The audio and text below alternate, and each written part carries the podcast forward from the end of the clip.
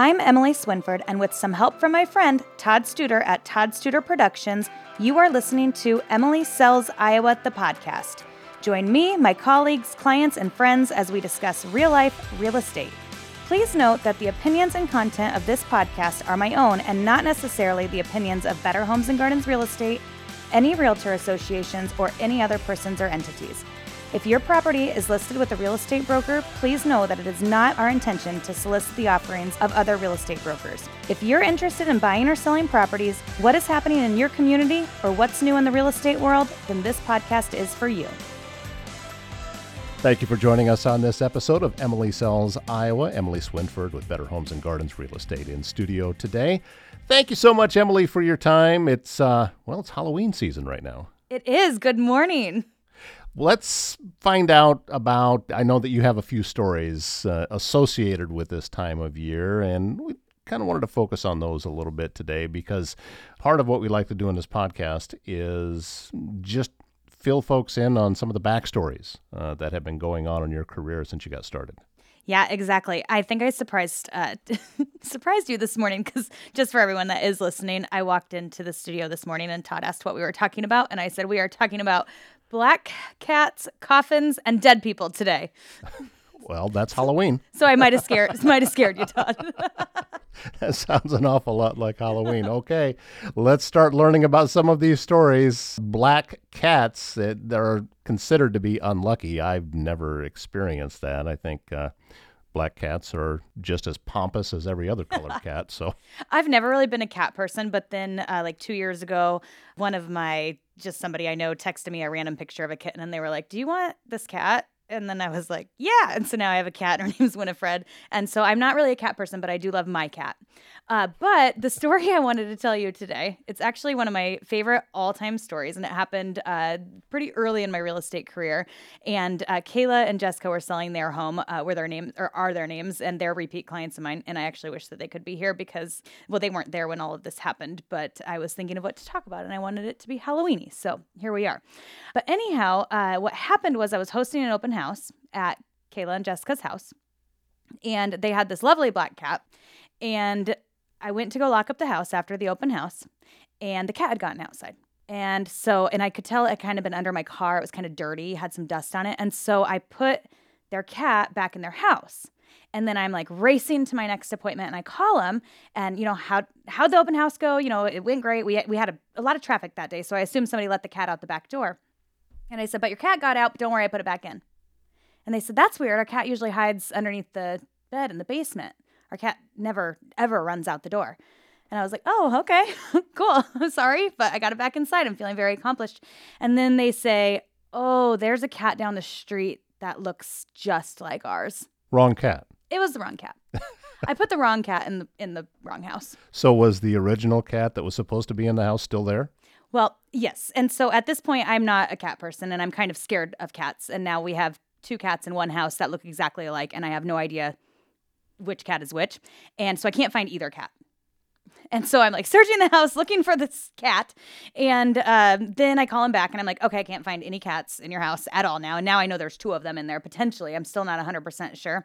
And so they're like, well, go get this little cat wand thing underneath the kitchen island. And so I go get the cat wand thing, and then both the cats come running out. And um had a little bit of a showdown, but I realized uh, that one of them was a little dustier than the other, so was eventually able to get it out of the house. A little dustier. It was, it was, um, it was traumatizing, but uh, probably not as much for me as it was for the cats. A friend of mine actually uh, was selling her house uh, several years ago, and uh, she, the neighbor's cat liked to come over and visit Uh, her house, and she would let it inside. And so it had to be part of the listing that you may see a cat that's trying to come inside, that's outside, doesn't belong with the house, keep it out. Okay, every real estate agent knows how scary it is because some cats do just dart for the door. So if you are out there and you are a real estate agent, you totally can relate to how kind of uh, uptight we are about cats, because I think at some point, every agent has lost a cat. Now, I don't know that every agent has, like, delivered a cat that doesn't belong to a house into a house. But uh, Kayla and Jessica, they didn't fire me, and they went on to buy their next house from me. So all is well. Actually, two two houses after that. So all's good. As a complete novice, I would think that it might be a good idea if you're showing your house to take your pets with you. Yeah, and cats are finicky. So most of the time people take their dogs. And we, we do recommend that you do not have any animals in the house. There's just too many things that can happen. Like I said, somebody accidentally lets them out the front door or kids are messing with them. So it is a, probably a good rule of thumb to not have your animals in the house while your house is being shown, but if you can help it. But sometimes people just can't help it. All right, let's find out the next story. You said something about coffins. Yeah, so this is really interesting. I just sold a house in uh, Glenwood that closed, oh, like within the last six weeks or so. And it was an eighteen hundreds home, uh, really, really unique, incredible acreage. Uh, Julie, the one of the owners, um, and her husband, David, but Julie's going to be on the podcast, hopefully, um, in the next, who knows how long, but she has so many incredible stories from remodeling this house. But they're at the, at the bottom of their staircase, because these older homes have, you know, their big open original hardwood staircases, there was a window, and the window touched the kind of the, the the ground. Sure. Almost like the sides of a door. And so uh, in these older homes, they would put a door or a, win- a window at the bottom of the staircase, because at that time, people died in their homes, and it was easier to get the coffin out of the house through a window rather than having to churn the landing on the squ- on the staircase. That's an actual thing? It's an actual thing. And so doors, windows, and then, um, and I'd never heard this before, but last year I was doing an open house at an older listing that I had in Glenwood. And interestingly enough, I wish I would have got his information now that I'm thinking of this, but a historian who just kind of pops around old homes, open houses. He had came in, uh, and I was super busy with other people that were walking through the open house, so I didn't get to talk to him much.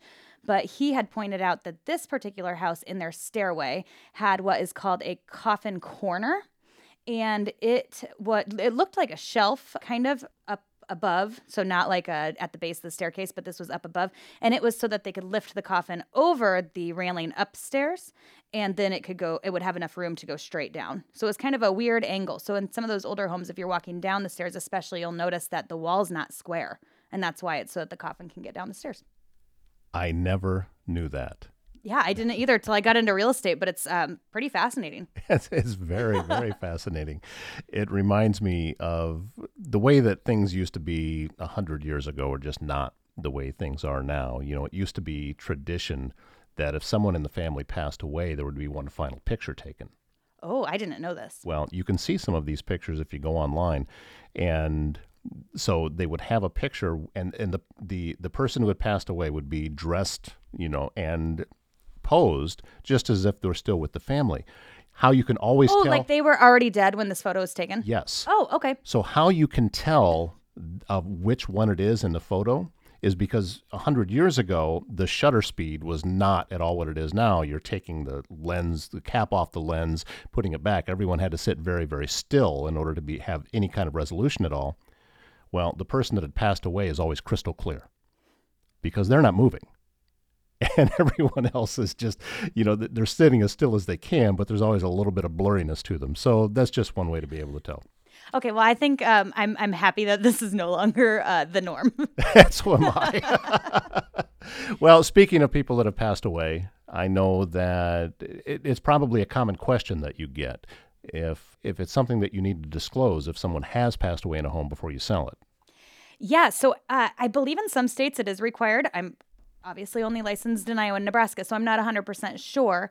Uh, but I do get asked that question a lot. I get asked a lot of, uh, I guess I'm not somebody who really um, is in tune with any sort of paranormal or has any, I, I just try to, I, personally, I just don't uh, think about it much. I'm not very superstitious or wh- whatever, uh, you know, however people relate to that. But I get asked all the time if homes are haunted, uh, if somebody's died in the home. And I also get asked a lot if you have to disclose legally whether or not somebody passed away in the home. And so for Iowa, that answer is no. There is uh, a property disclosure when you go to sell your home that you have to fill out. And this is where the seller discloses everything to a potential new buyer that they know about the home. So if they've had water in the basement or a bat infestation or anything along those lines. And kind of the general rule of thumb is if you aren't sure if you should disclose it, you should disclose it, by the way. So even if you only had water in your basement one time because your gutter leaked and it was ten years ago, you should still just go ahead and disclose it as long as you haven't had any problems since and the problem's been fixed. It's not usually a big deal. Um, but anyhow, Iowa has a list of questions that are required. The seller is legally required to answer these questions. And then they have a list of questions that they suggest that a seller answers that are not legally required.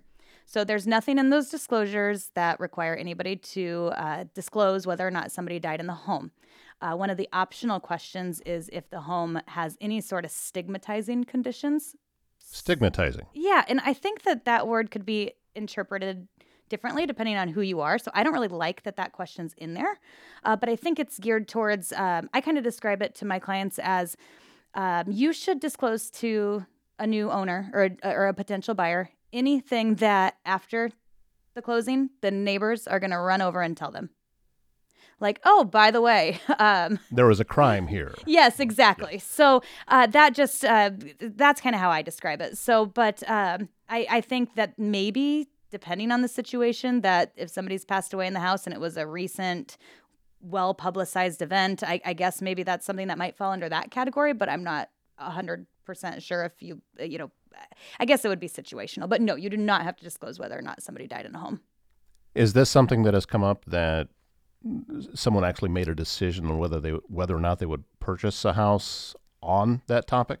I've had a lot of people ask me about if houses were haunted, and to which I'm just like, I, I don't know. I, like I said, I just try not to think about that stuff. So, um, but you as a buyer, if that is part, I've never had anybody have that be part of their due diligence, but I have had a lot of um, homeowners who come in and they, after they close uh, on the house, they sage the house and, and, and do all of that stuff. So, um, th- after you own it, you can do whatever you want with it. But I haven't had anybody that has One, I haven't had anyone ever check yes on that stigmatizing conditions box. And uh, two, I've never had anybody not buy a house because it was haunted or something like that. But as you mentioned, it it's always best to err on the side of caution because uh, probably just for liability's sake, and, and that way you don't have to deal with something later. Right. Yes. So I, again, if it's something where like your neighbor's going to come over and they're going to welcome you to the neighborhood and they're going to tell the new owner that all of this stuff went down at this house, um, just so that uh, nobody gets mad at you after the fact and then starts to dig for other things um,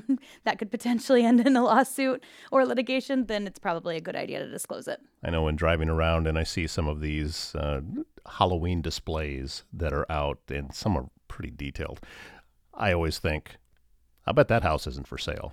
Yeah, Halloween has gotten um, almost just like Christmas. People are really going all out, it seems like, these days. Well, and there's a lot of, a lot more stores geared toward that as well. They get very busy this time of year. I know that, well, back when I was a kid, you could throw a pillowcase over your head and cut a couple of holes in it, and you can go walk around trick-or-treating. Now, not so much. It's, it, you know, over one hundred dollars and sometimes even more than that for your kid to get dressed up and go out and trick-or-treat. And it's going to some of these neighborhoods uh, that night and watch uh, some of the costumes that are walking by. It's altogether different now. It is. It used yeah, to be. It's wild. You know, I don't have the the little plastic mask with a tiny little hole cut in for you to breathe.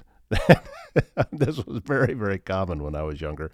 I'm dating myself a bit. Well, my parents always made us, well, I dressed as the same thing every year. I think I was a clown for like two or three years in a row. And then my brother was always a hobo. My mom says it was because they just couldn't afford to do any to do anything. So they just rubbed some dirt on his knees and put him in an outfit that they ripped, that was all ripped up. And he was a hobo. I went one year as a robot and just cut holes in a, for my arms in a box and wrapped my arms in aluminum foil. Perfect. Yeah. Well, other than the fact that no one helped me, so the holes were cut way too high, so my arms are sticking straight out instead of being able to put them down where they needed to be. So tell me, how's everything going uh, this time of year? Are we seeing a slowdown at all? Is, is uh, what's what things been like uh, in the real estate world? It's been busy. Uh, I know we talked a lot last week um, or on our last episode about um, the market and all that good stuff. But I tell you, it's just, it's really not slowing down. Now, lots of things are changing.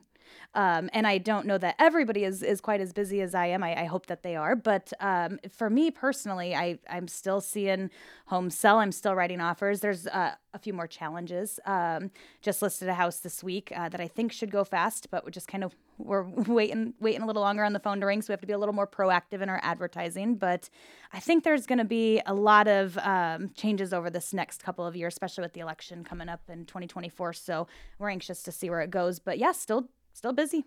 One of the reasons that we don't talk about interest rates or where they are at or things like that on this show is because it changes so often and you can never know exactly where it's going to be. And plus, we never know when someone's going to be listening to this episode. So, but that's the main reason why I think that uh, if you're buying or selling a home, you need to use someone like Emily, because that is going to take that guesswork out for you. You have the information. You're going to know a, a, a specific snapshot where things are at right then, and be able to help folks make a determination about uh, how much they should offer or how much they should list their house for. Yeah, it's really, um, it, you know, selling real estate's a lot of fun, but one of our jobs is to take the stress off of you. It's already stressful enough to buy or sell a home. And so we get to do a lot of fun stuff as realtors, like uh, videos for Facebook or podcasts where we get to, you know, come here and do this stuff. And it is a lot of fun. But um, what people don't see is uh, some of the behind the scenes stuff. And, and you really having somebody go to bat for you, especially in a market that is ever changing. Um, and I don't think that's going to change anytime in the in the near future. It's important to have somebody on your side. Emily Swinford of Better Homes and Gardens Real Estate. Uh, the podcast is Emily Sells Iowa. We encourage you to uh, tell your friends and invite everyone that you know to listen in. And if you have any suggestions at all about topics that you would like to hear, I know that Emily would love to hear from you. Just uh, if, if you type in Emily Sells Iowa into a search engine, you're going to get a lot of different options on how to reach you. Yes, and clearly we're not afraid to discuss coffins and dead people, so. Not at all. Thanks, Todd. All right, thank you very much, Emily, and thank you for listening. We'll see you again next time.